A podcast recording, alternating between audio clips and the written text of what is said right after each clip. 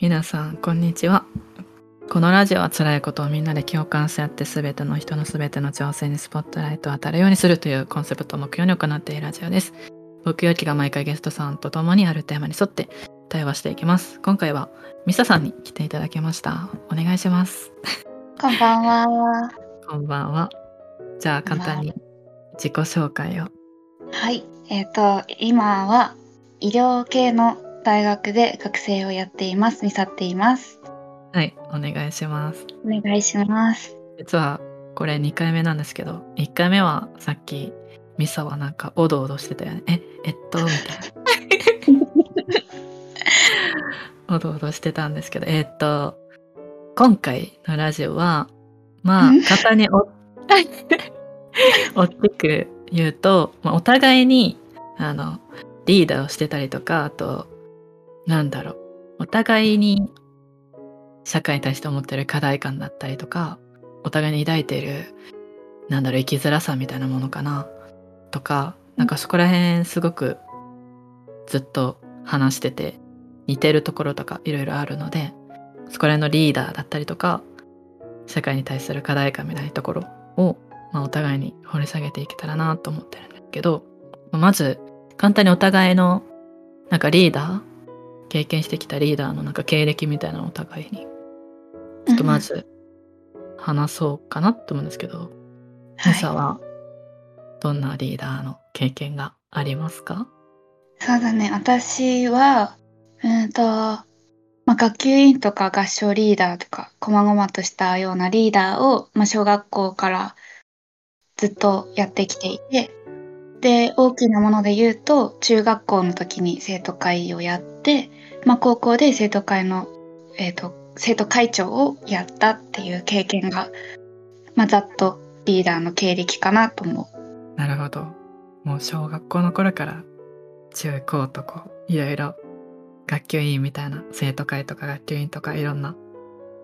ねリーダーみたいな立場をやってきたっていうのがまうん。みさんの経歴となってってでうん。僕は一応小中高とそこまでなんかなんだろうなリーダーとかやったことなくて。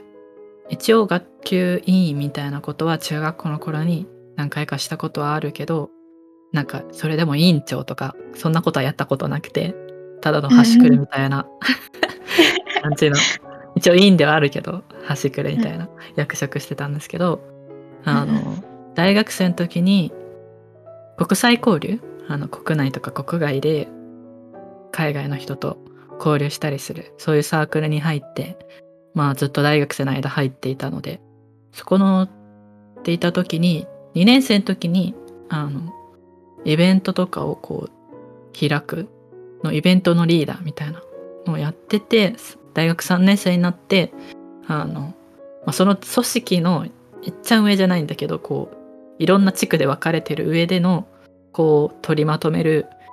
その地区のリーダーみたいな感じでやってたりしました。っていうのが簡単な僕のリーダーの経歴なんですけど。はい。はい。じゃあここからはリーダーにまつわる話をうんうんしようかなって思うんだけど、リーダーをしようと思った経緯というか、そこら辺を聞こうかな。なんか俺も、俺は多分そこが一番あのリーダーっていうところに対してうん思いを入れてるところだから、ちょっとそこの話をしたいなと思って、ミサにも聞こうと思うんだけど、うんうんそうそう、リーダーになった経緯というか、思いみたいなところ。そうだね。リーダーになった経緯か。中、まあ中学生の、まあ生徒会のことで話していこうかなって思うんだけど、と一番最初に生徒会がやをやったのが中学生の時で、その時は、なんだろう。その役職に対する憧れとか、それまで学級委員とかをやってきてたから、なんかもう一つ段階上に行ったような活動とかしてみたいなっていう単純な興味とか好奇心で、まあ、生徒会っていうのを経験してその中でこう楽しいなとか自分の中でやりがいとかを感じててでまあ生徒会長やろうかなどうしようかなっていうのを高校の時にまあ、考えた時に、たまたまその生徒会をするにあたってその立候補をして選挙っていうのが行われるんだけどそこに出馬をしている人たちが、まあ、生徒会を経験したことのない人たちだけでこのままだったら多分、まあ、生徒会としての組織も成り立たないしそれっていうのが学校のためにならないかなっていうふうに思ってちょっと迷っていた時にそういう状況があったからなんか使命感に駆られて結局生徒会長をやるっていう感じになったっていう経緯があるかな。なるほど。ミサさっき小学生の頃から学級委員みたいなやってたって言うけど、もともとそういう、そういうのをなんか人の前に立ちたいとか、そういう思いはなんか子供、なんて子供の頃っていうか小学生とか、そういう頃から、昔からあったの？うーん。なんかもともとなんだろうお世話したいとか。お世話したい。面倒見お世話したいとか面倒見がいいって言われる方の子ではあったかなって思ってて、うんうん。その学級委員とかいかにもリーダーっていうのじゃなくてもぱりこうみんなの面倒を見て回るのは好きだったし私の中でなんかリーダーっていうのはそんなにこうハードルが高いものではなくってみんなのこうまとめたりとかしてた延長線上であった役職っていう感じかな。ああ、めっちゃいいな、それ。全然リーダーしたことなかったから。なんかもうそういう学級委員みたいなしてる人はもう、なんだろうな。もう完完璧。もう中学校とかしてた時はもう、この人もう完璧やと思って、すごいなと思ってみんなにも愛されとるし、なんかスポーツもできるし、もうなんだこの人と思いながらこう、学級委員をうら羨むような目ですごい見てた記憶があるけど、なんかすごいね、もともとお世話したいっていうところから、うん。学級委員とかそういう役職が役職とか立場が身近にあるっていうのはすごいいいことだね。そうだね。確かに。勇気はそのリーダーっていうのをやるにあたってどういう経緯があったの？俺は、うん俺はなんだろう。もともとやる予定もなかった。もう、もともと2年生でイベントとかずっとやってた時も、こんなのやってられるかと思って、もともとやめようと思ってたんだけど、でも、もっとなんかいろいろ自分のできることとか可能性とかもっと広げたいというか見つけたいっていう思いもちょっとあった。っていうのもあるし、あと自分が、なんだろう、いろいろそのチームの中でそのイベントを考えるっていうことをしててそこでもっとリーダーの人にこうしてほしかったなっていう思いがあってその自分が感じたモヤモヤを次の年に引き継いでやる子たちチームの子たちにも感じてほしくないなっていうのでそれならなんか自分がリーダーになってそういうのを感じそこ自分が感じたモヤモヤとか思いは感じないようなこうチーム作りをしようって思って、まあ、そういういろんな思いがあってあの自分のちょっと挑戦したい欲とあと自分のこう感じたことを他の人にも感じてほしくないっていう思いが2つ混ざってリーダーに立候補したって感じかな。たまたま他に立候補する人がいなかったから。そう。したって感じ。なる。そうそう。ね、でも、あれよね、こう、ミサも生徒会長とかなるときにスピーチとかうん。人前に立ってしたと思うけど、うん前に立ってやっぱ話すっていうのはなんか何とも言えないよね。こう俺は、俺はもう何回リーダーになって何回もして、今も前に立ってなんかするとか、人前に立ってなんかするはもう慣れてるから、うん。なんだろう別に別に何も感じないけど独特ななんか 緊張感っていうか。うんうんミサはそこはもう昔から慣れてるそこ怖さみたいなとかない。うんそうだねうんまあ大勢の前で話すとかそういうのは抵抗感はあんまりないかなそれでまあもともとそういうのでも緊張はしてたけどでもやっぱりいろいろ場数を踏んでというか重ねていくうちに緊張もしなくなったしうん。なんかその場で話すっていうなんだろう逆に爽快感みたいな感じだったかな。うん。うん。そこ面白いね。うん。じゃあ、ミサはなん。かリーダーをしてて、こう、うん。ここ苦労したなっていうか、ここ考えるの難しかったなとか、例えばチーム、チームっていうものをこう、まとめるときにこういうとこ難しかったなっていうところとか、あるミサはまとめるときにねいや、まとめる、うんまとめるとかじゃなくていいんだけど、うん。リーダーっていう役リーダー職にやっ立ってててて。そうそう。うん。そうだね。リーダーやってて。うん。どうだろう。一番はうん。自分のなんだろう、まあ、責任感があまりにも重すぎたっていうのはあってうん。あのなんだっけな。高校の時は生徒会長をやってたんだけどうん。あの生徒会長さっき言ったみたいに生徒会長やってた時にうん。その生徒会を構成してる人っていうのはうん。まあ経験者が一人もいなくってその生徒会の行事をこう運営する側を知ってる人って私しかいなかったから全てをなんだろう私に委ねられてるっていうのがあってうん。うん。そのなんだろう負担っていう負担って言ったらあれなんだけどやっぱりその責任っていうのは会長になったら全然違うし、うん。うん、何かの判断っていうのも私が責任を負うものとしてされてるから。なんかそういう意味で、うん、その責任感っていうストレスがすごくだんだんうん。リーダーをやることに怖さっていうのを感じていった部分でもあるし、うん。うん、なんか純粋に楽しめてた中学生の頃の生徒会と比べるとなんだろう楽しいだけじゃできなくなっていたっていうのは苦労ったところかな。うん。確かに。うん ね、さっき、まあ、録音できてなかったけど、さっき撮った時、うんまあ、話してたけど、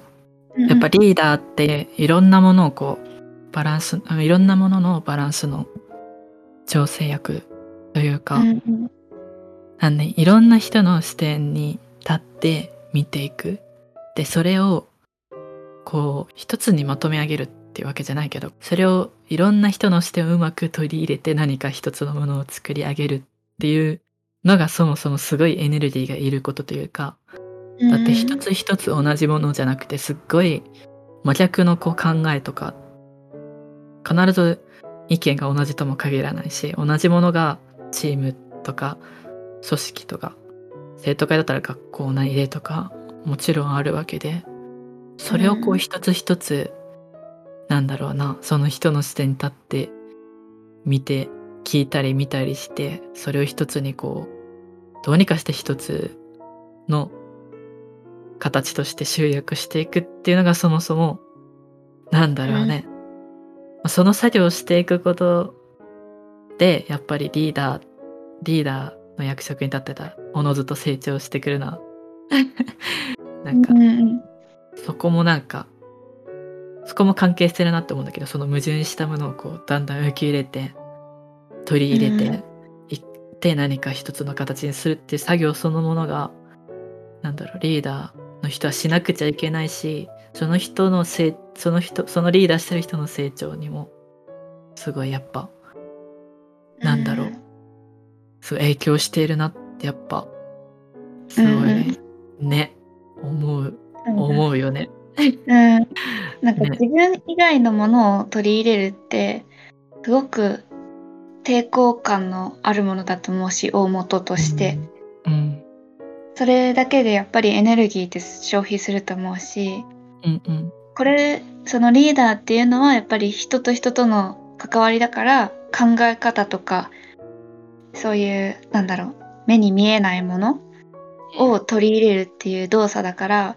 うん。あまりそのなんだろう負担っていうのは見えないけど例えば、なんだろう今で言うとコロナのワクチンとかあってもともと体の中にないものうんうん。とか菌とかウイルスっていうのをワクチンで入れることで抵抗力っていうのを出すと思うんだけどうん。すごい副反応とかって言われてたじゃん。うん。そういうものがあるくらい自分の内部にないものを取り入れるってすごくエネルギーも使うしストレスのかかることなんだけどうんリーダーってそれを何回も繰り返して反復していくことでやっていく役職だしうんそういうことで自分の考え方も形成されていくからすごくまあ苦しいし、まあ、孤独だしっていう難しさもあるよね。あーあー、それで言うなら、うん。さっき、さっき撮ったうん。やつでは話さなかったけど、あの、あの、そうそうか、もう残ってない1回目で話した、話してなかったんだけど、うん。何？それで言えば、うんなんだろう。最初リーダーしてた時はいろんな考えとか取り入れるのがすごく抵抗感があったっていうかもう自分とすごい考えが矛盾してたり違うなって思ったものを取り入れるのってすごいエネルギーいったんだけどこれはちょっと今してる話とちょっとずれちゃうかもだけどうん。逆に今なんかその作業に慣れていってなんかいろんな矛盾したものを取り入れるのが当たり前になったなった時になんだろうな逆に抵抗抵抗感さえも感じたなくなってなんか自分がなんだろうな逆に今生きててすごい無感情になりつつあるっていうかこう痛みを感じな。い、なんかそういうから体っていうかなんて言ったらいいかわからないけどそういう感じになってて最近そこにすごい悩,、うん悩んでないけどどうしたもんかなと思ってるこううん。あなんかるよね。リーダーリーダーみたいな役職にいていろんな人の立場の話聞いてうん。なんだろうななんか誰も悪くないよなこう考えにリーダーしててなってそんな作業をずっと繰り返してるからこそ抵抗感もなくなって なんかもうすっと流れていっちゃうっていうか、当たり前のものとしてなってるから今、うん。今逆になんか感情が起こらなくなって悩んでる。またちょっと一つうん。違うレベルの話なんだけど、うん。なんか自分の中でう。ん。人、自分と違う人っていうのを受け入れる体制がもう構築されちゃったから、そう。そうね。そうだから、うーん、確かにな。えミサもそういうとこある？ちょっとごめん話ずれてるけど。うん、全然、うん、あるかな。ある？ミサもあるんだ、うんやっぱりそのなんか今までだったらうーんその違う違うっていうことにある意味何か拒否反応とか拒否じゃなくてもあこそれいいなって思ったりとかそういううん。何かしらその違うものに対して感情があったからそこに気づけてたしそれを取り入れようって思ったりとか自分の変化につなげられてたんだけど、うん。そういうのを感じなくなっちゃったし、うん。なんならその違うみんな違ってみんないいみたいなもう考え方になってしまったというか、なったのはいろんなものを受け入れられる体制が自分の中にできたっていうのはいいことだと思うんだけどうん。でも逆に自分の成長とか自分の変化っていうのを考えた時になんかそれが少しその感情があまりなくなってくるっていうののみたいに、うん。ストップをかけられてる感じあ体感することはあるかな。ーあー。確かにな。なんかあれだよねこういろんな人の視点で見て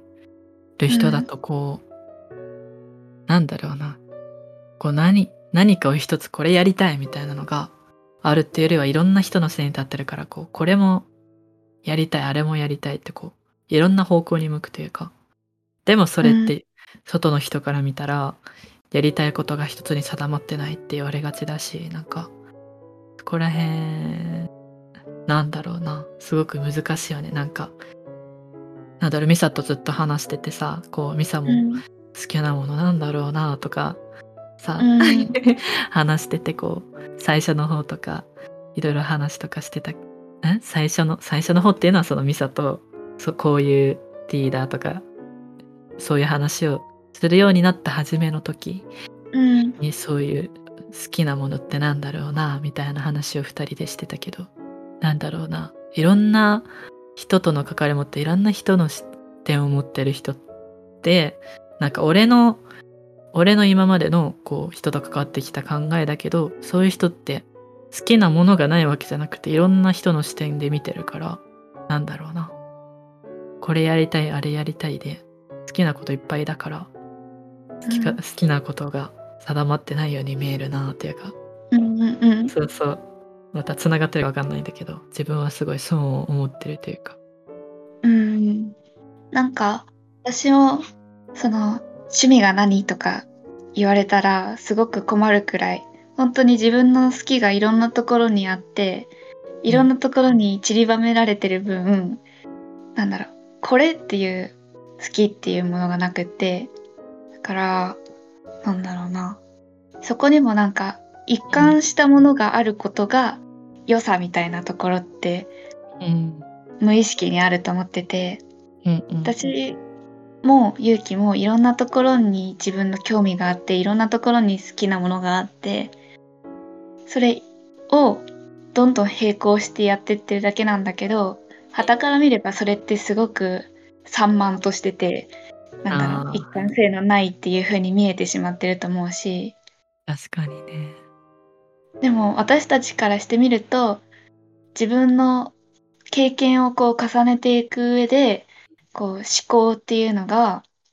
いろいろ紆余曲折あった中でのそのなんだろう。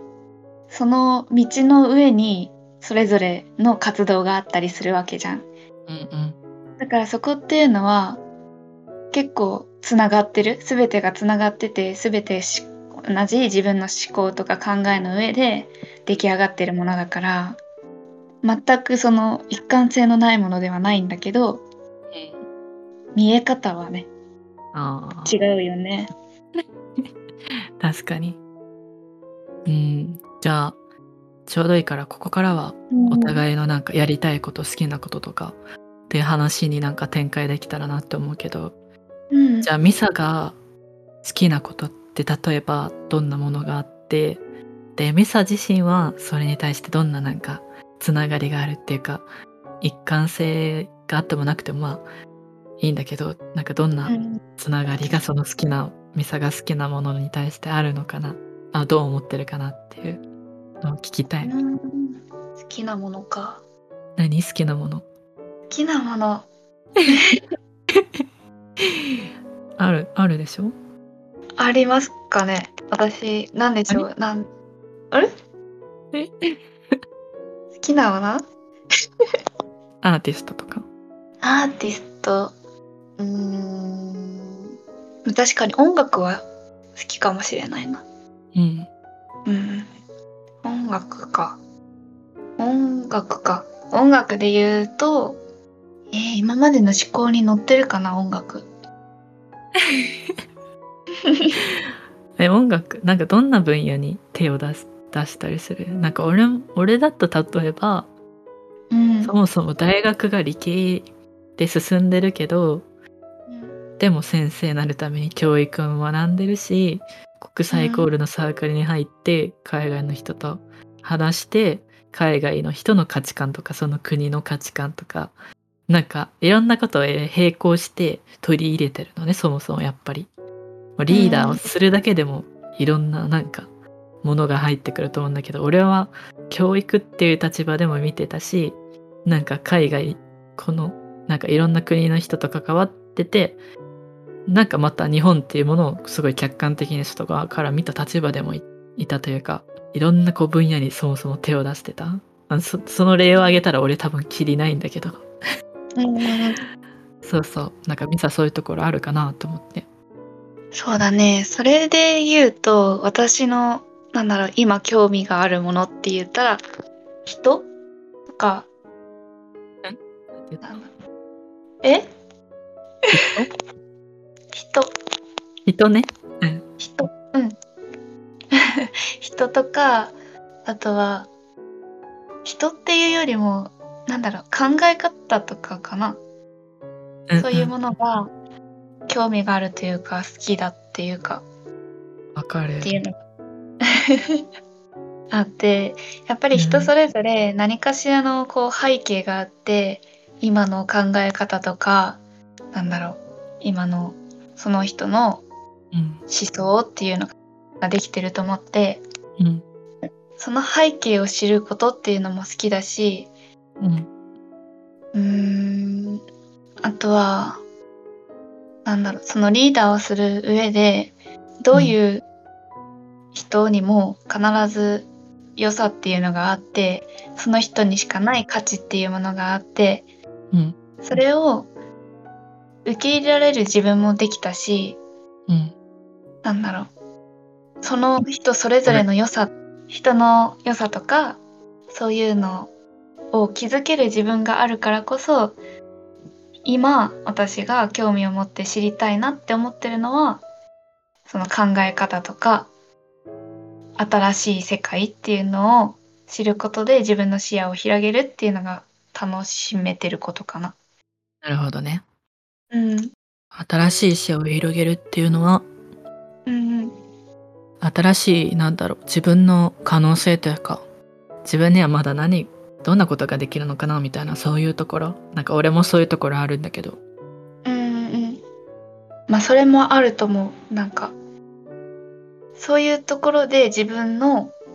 なんか私自身がこう周りの人に対してこう周りなんだろうな誰かに対してその周りの人からは評価されてないけどその人に対して持ってる価値っていうのがあってそれを逆もあって他の人を見ることで自分もその今まで知らなかった世界があるけどそれを知ったことでそこで活かせる自分の強さがあるなとかあー確かに。そこに自分そこに行ったら自分はどうやって動くことで自分が成長できるかなとかそういうのを考えたりとかできるからやっぱり新しい世界を知るっていうのはすごく楽しいことだなって感じてるかな。あー確かにうん。ゆうきもそういう経験ある？いや今の話聞いて確かに人のなんだろう他の人のこうなんだろう他の人のこういいところなんだろうな持ってるものうん。0を1にする作業なんか他の人の持ってる0っていうのを1にするそういう作業をこうずっとなんかまあリーダーみたいな立場に立ってしてると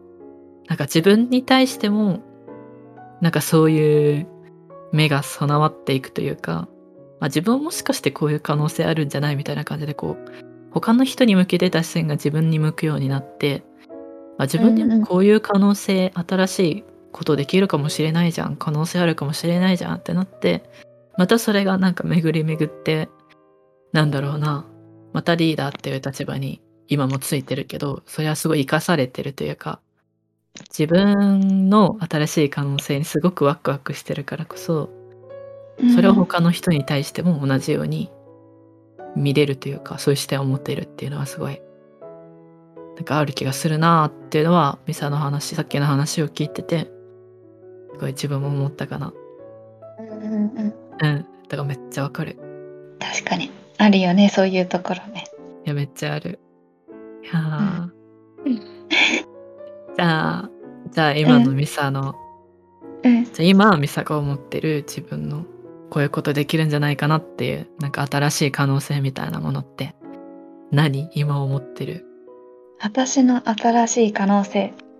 うんうんあの今している今している中でもしかしたらこういうことできるかもしれないなっていうので手を出しているものだったりまあ今大学で学んでるとかそういうものでもいいと思うんだけどうんうん。なんか自分こういうことできるかもとかこういうことしたいかもとかうん、思ってる、今思ってることとかある？難しいな。今、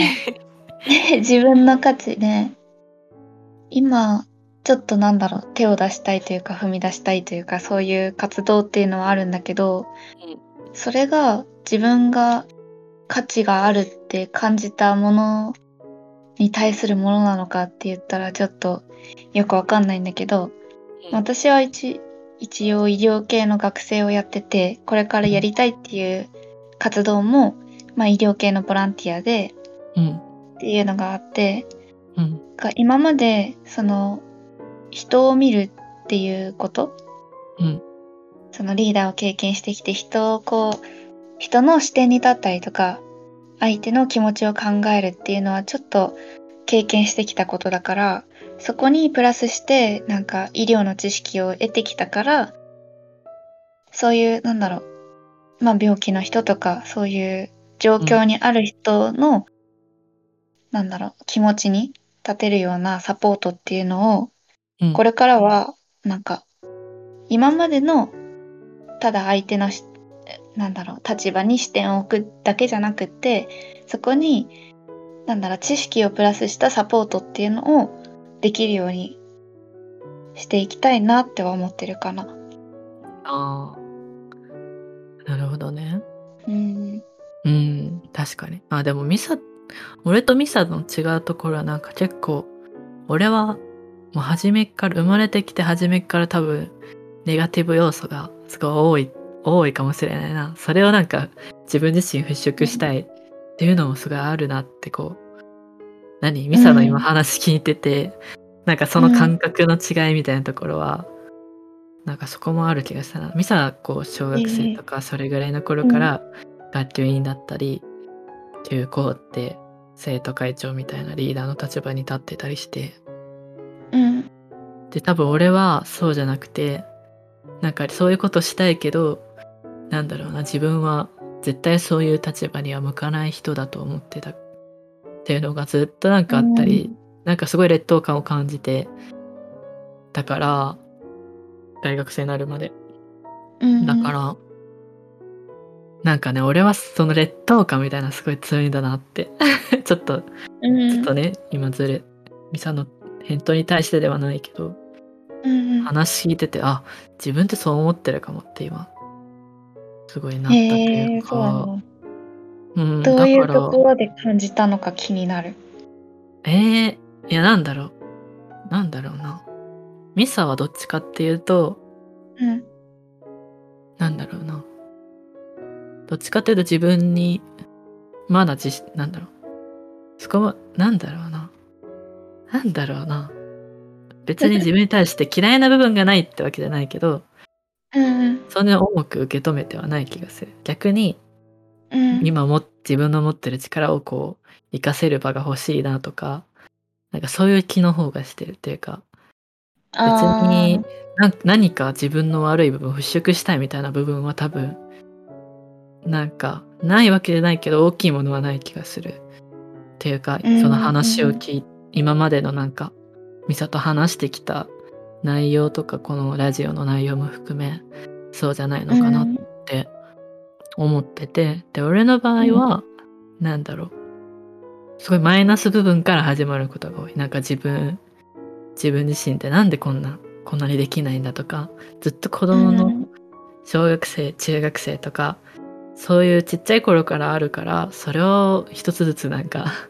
払拭したいというかうん。自分はここういうのもできるしああいうのもできるし自分ってできることいっぱいあるんだぞっていうこうなんかそういうものをすごいなんか自分自身感じたいんだろうなっていうのが強いんだろうなってすごい今思った。うん。なんかそうそう。なるほどね。なんか感覚の話でしかないけど、うん確かにその何か自分の中の何かを直したいとか克服したいとかそういう思いで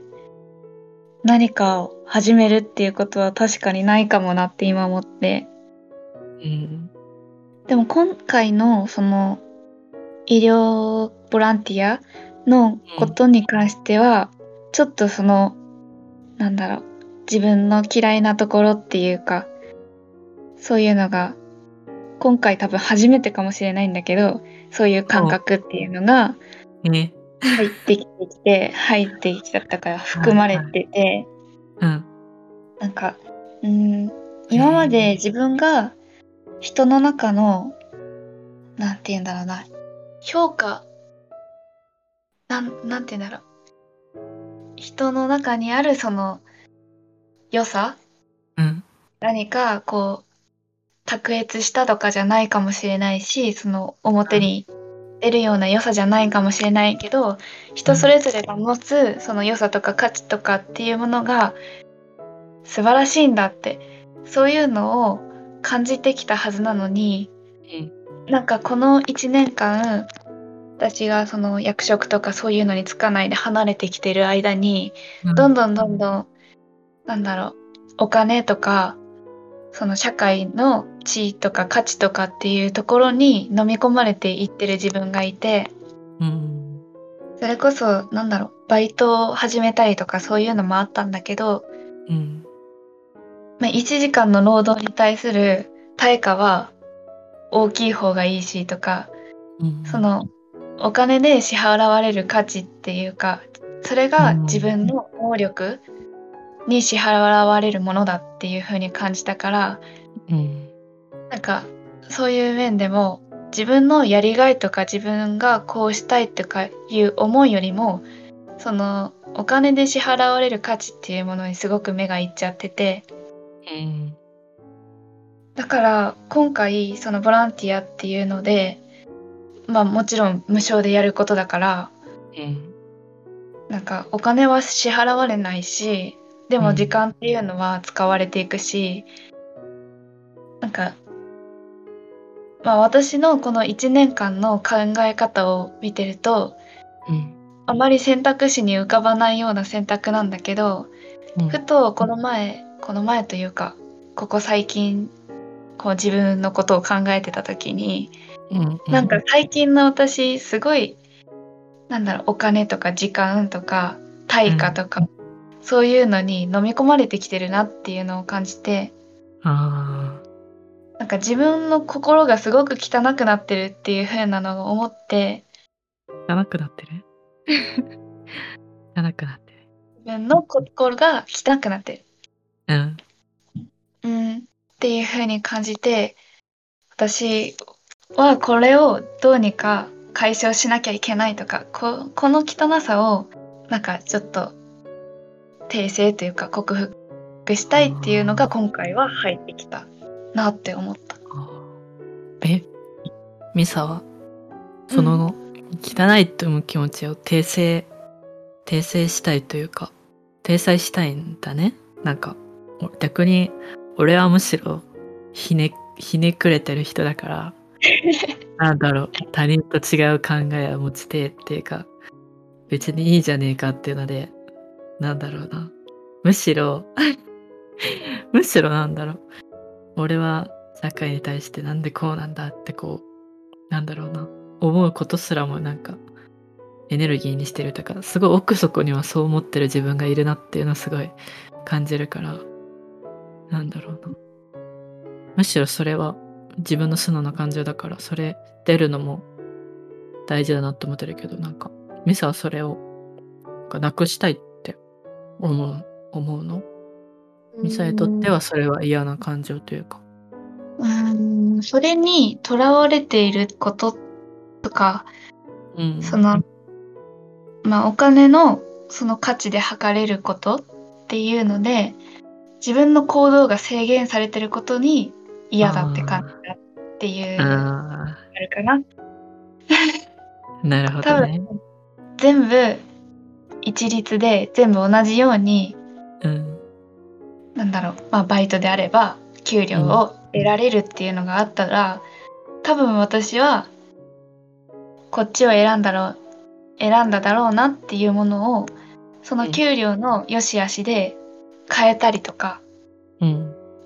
そういうのがあってうん。なんか自分の思いに素直になれてないし自分がやりたいことを素直にやりたいって言えなくなってるっていうのが嫌だった。なるほどね。うん。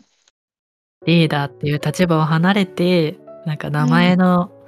なんか肩書きに縛られないように遠ざかってきたはずが逆にうん。なんか縛られつつあったこう1年だったというか。そうそうそう。それをすごく感じたい1年だったんだねなんかミサにとっては、うん。いそうそうそうそう。やめっちゃくちゃわかるな うん。なんだろうね。俺は俺はねなんかちょっと話、話変わるかもしれんけど俺、うん俺もなんだろうな。俺はその劣等感みたいな多分マイナスイメージから入ってるからなんだろうな、あの俺が今やってるき去年団体立ち上げてやってる活動はなんかまあこの後詳しく説明はするけどこう無理やり感情に名前をつけないみたいなものを大切にして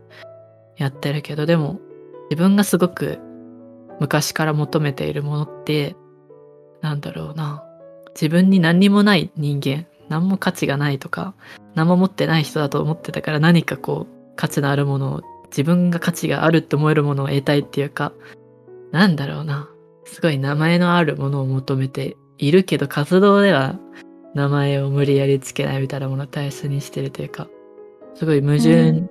矛盾したことをすごい今活動でもしてるし人生においても今やっているなっていうのが自分の中にがあるというか、とミサが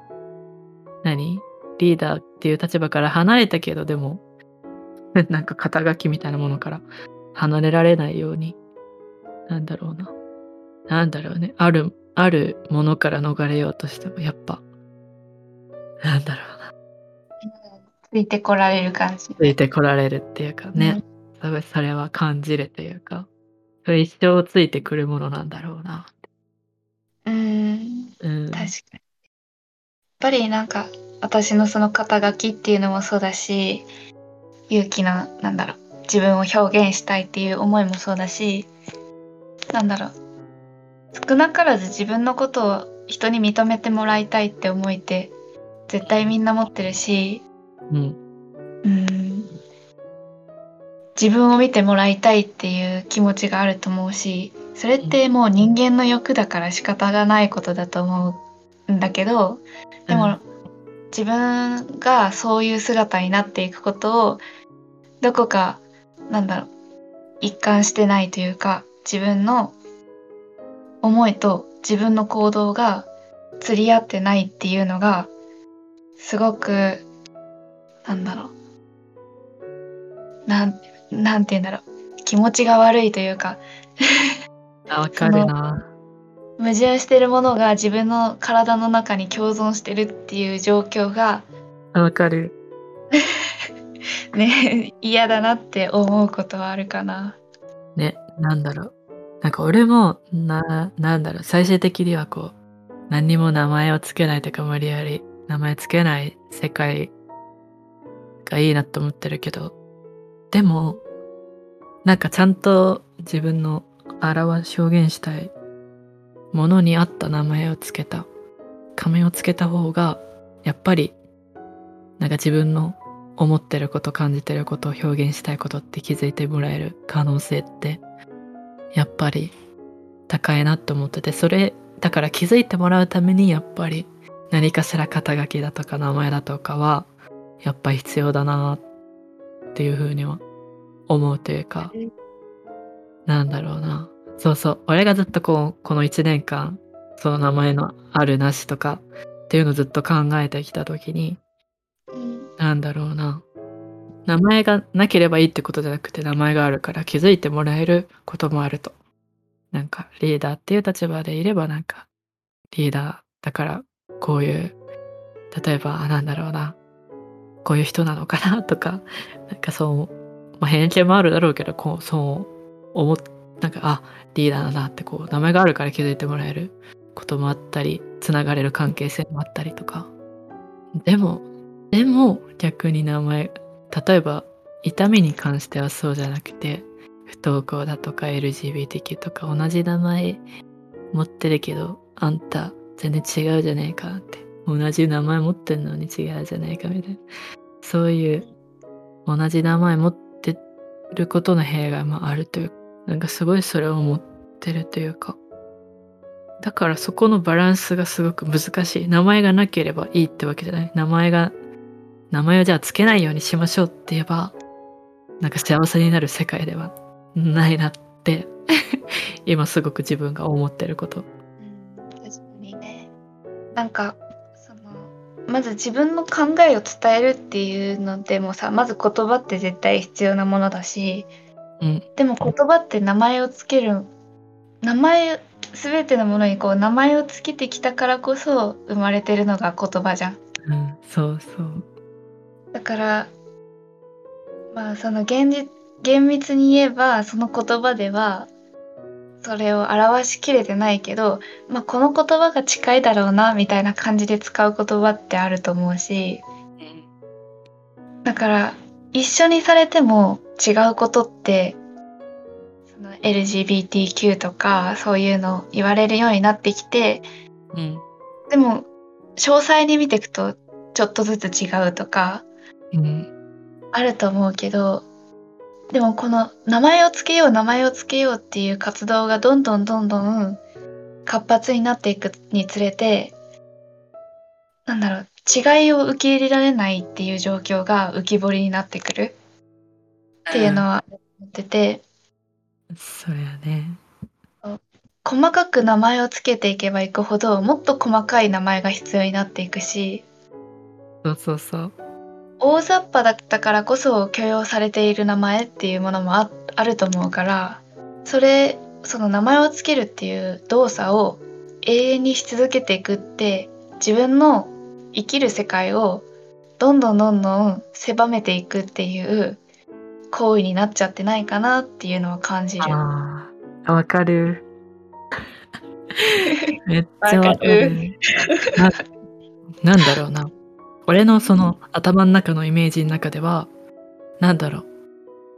せっかく大きい枠組みで丸で囲ってたのに、その中をこう小グループで丸で囲んでいくみたいな。その丸はこう重なってるところもあるだろうけどでも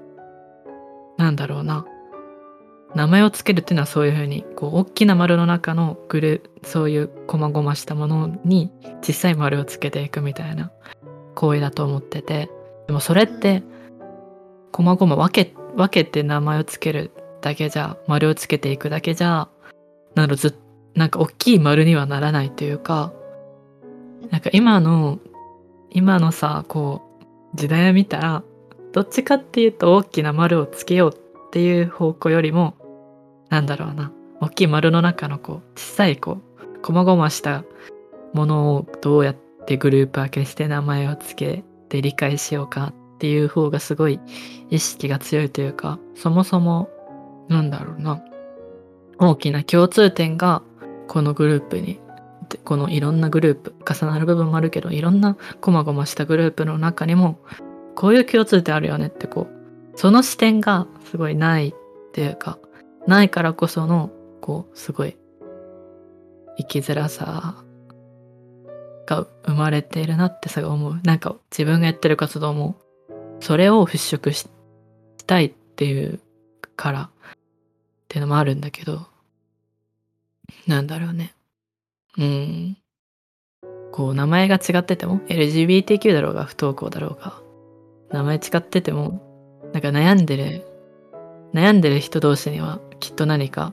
共通する部分があると思うしこう苦しんでる経験とか体なんか体験してることは違う痛みもそら形で見れば違うけどでも苦しんでる形はきっと一緒でって思ってるから。確かにね。そうそう。はい俺はすっごいそこを大事にしてそう,、うん。そういう視点を持って名前なんだろうな。名前をつけれるような空間が欲しい。自分もそういう風に見てほしいっていうのもあってからなんだろうな。だから俺の今表現したい世界観というか住みたい人生みたいなのはなんかそういう考えにだから近い近いというかそれを体現したいっていうのが なんか人生の目標でもあるんだけど、うん。そうそうそう。すごい語っちゃったけどなんかどう思ったみたいな。なんか社会としてはそれこそなんだろう違う違うっていう言葉も違うかもしれないんだけどうーんなんだろう。一般的じゃない？なんだろうね。すごく差別的な表現になっちゃうのかもしれないんだけど、うん。やっぱりなんだろう。普通とされるものからうん。外れている人たちっていうのを多分受け入れていこうっていう許容許容うーん。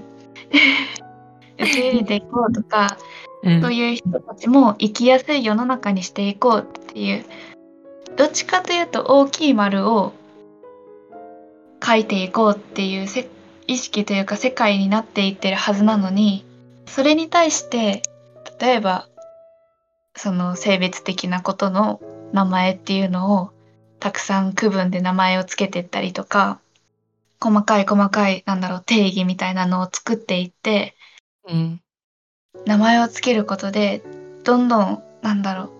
その人たちを受け入れられない状況をうん。作り出してしまっちゃってる。うん。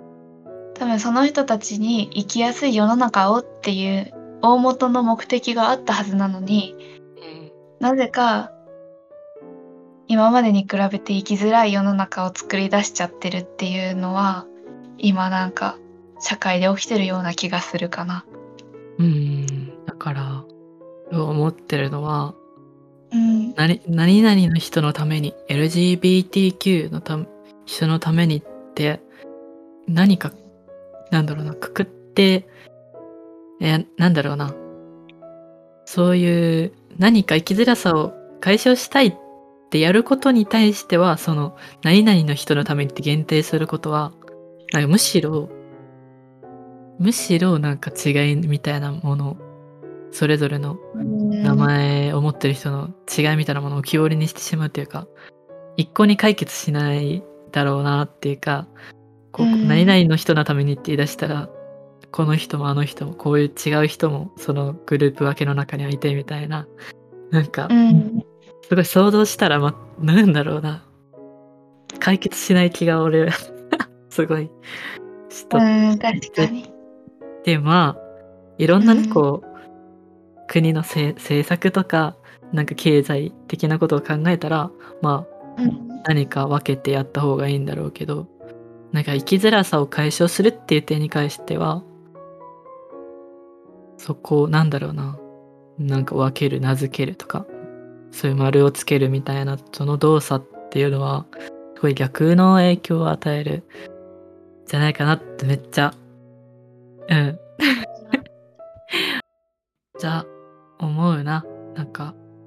そうさ。あとそうあと言っときたいのは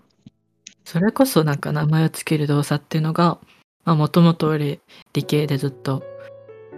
科学学んできた勉強してきたからなんか科学その名前をつけるみたいな動作ってすごい科学も似ててなんか細胞とか一つとっても例えばなんかここに核があってとかミトコンドリアがあって葉緑体があってとかなんかそれぞれ名前を付けられてこう教科書でも色をつけて出てくると思うんだけどなんかある本の中である生物学者の人が言ってるのはそんな細胞ってそんな色ついてない教科書で細胞色つけられてるけど人間が分かりやすいように色をつけて名前をつけてるわけでなんだろうな細胞のその一つのそれぞれのなんていうの？核だとかその葉緑体だとか一つがそれぞれ欠けてもうまくその細胞はうまく働かないというかその細胞自体はなんか分けられたものじゃない名前で名付けて分けられるものじゃないというかうまくそのそれぞれの機能が働いて一つのものとして成り立ってるというかなんだろうそれを見て俺はすごい人間も同じだと思っててなんだろうなうん。なんだろうな。名付けることすごいいいんだけど。うん。なんだろうな。それをこううまく一人一人それを生かそうとするみたいな。その細胞の話みたいなのを人間でもうまくこうその適用させるみたいなのはまだそういう社会の動きはなんかないよなって。うんいうのはちょっと問題提起として最後ラジオ残しときたいなって思いました。はいさあ どう思いますか？確かに、なんだろう。その細胞の話でもそうなんだけど、そうだと思うんだけど、なんだろう、作用し合って、一つのものができてるっていう状況の時に、うん。それっていうのは、区分していいものなのかどうなのかっていうところってあると思ってて、うん。もちろんその科学っていうのをどんどん解明していくためうんにはやっぱりここが違ってここが違ってここはどういうなんだろう働きをしていてみたいなことをはっきりさせていくっていうのは大事だからもちろんその名付けるっていうことが悪いことではないとは思うんだけどうん。でもその生命体一つを取ったとしたら全てが働いてその生命体なわけだし人間の社会で言ってみてもうん。まあ人が一人一人いろんな違う生き物だけどでもそういう人たちがどんどんなんだろう作用し合ってなんだろう働きかけ合って一つの社会っていうものができててやっぱりどれか一つだけがあったからとか例えば私っていう人間がすごくたくさんいたからって言ってもうんこの世界と全く同じ社会って絶対できないからそれって分化してっていいものなのかなっていうのは今の勇気の話を聞いてて思ったかな。うーんすごいな俺の話を聞いてそこまでなんだろうね。やっぱミサ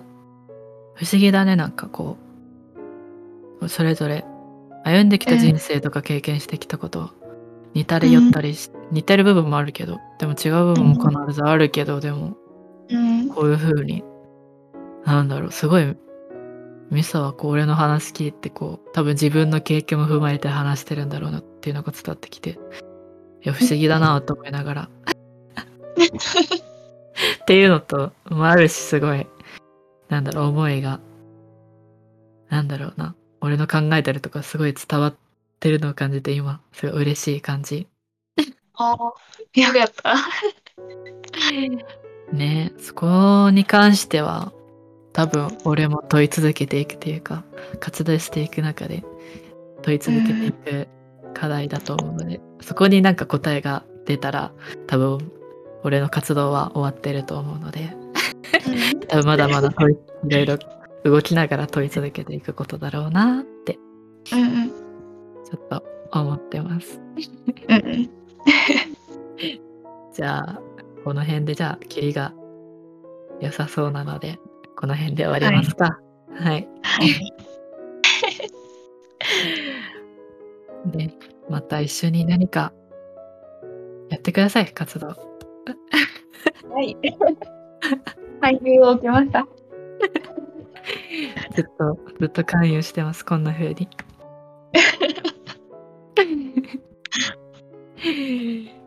はい、じゃあ終わりましょう。じゃあはい。今日はありがとう。長いありがとうございました。はーい、ありがとうございました。はい。はい、終わります。またねまたね